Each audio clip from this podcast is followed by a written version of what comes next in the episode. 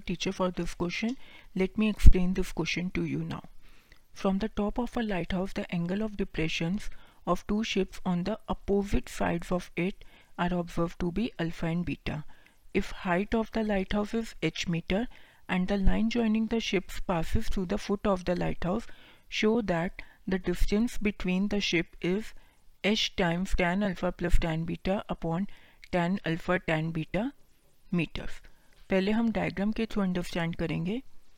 अगर A B हमारा lighthouse है, जिसकी हाइट गिवन है एच मीटर सी और डी मेरी दो शिप्स हैं जो अपोजिट डायरेक्शन में सी से ए का डिस्टेंस मैंने ले लिया एक्स ए से डी का मैंने लिया वाई अब यहाँ पे एंगल ऑफ़ डिप्रेशन गिवन है अल्फ़ा और ये बीटा ऑल्टरनेट एंगल की प्रॉपर्टी यूज़ करके बी सी ए हो जाएगा अल्फ़ा और बी डी ए हो जाएगा बीटा अब हमें प्रूव क्या करना है? एक्स प्लस वाई जो है, वो इक्वल हो H times tan alpha plus tan beta upon tan alpha tan beta के।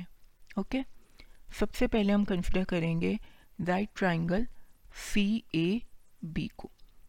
इसमें क्या होगा? C A upon A B equals to cot alpha right C A है एक्स ए बी है एच तो X upon H is cot alpha दूसरा हम अपना ट्राइंगल कंसिडर करेंगे बी ए डी अब बी ए डी में क्या होगा हमारा? E D upon A B is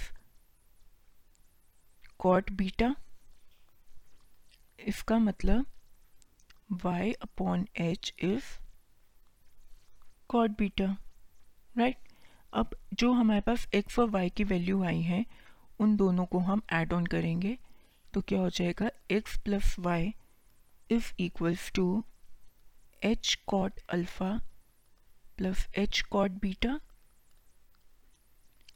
अब यहाँ पे अगर मैं एच को कॉमन ले लूँ और कॉट को टेन में कन्वर्ट कर दूँ तो one upon tan alpha plus one upon tan beta जो कि फर्दर सिंप्लीफिकेशन पे क्या देगा हमें?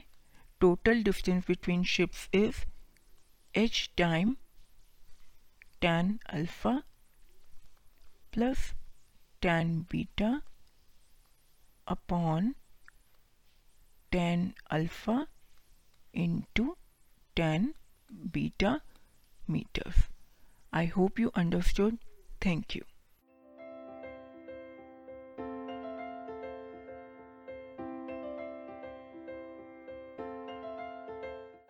This podcast is brought you by Hubhopper Shiksha Abhiyan अगर आपको ये पॉडकास्ट पसंद आया तो प्लीज़ लाइक शेयर और सब्सक्राइब करें और वीडियो क्लासेस के लिए शिक्षा अभियान के यूट्यूब चैनल पर जाएँ।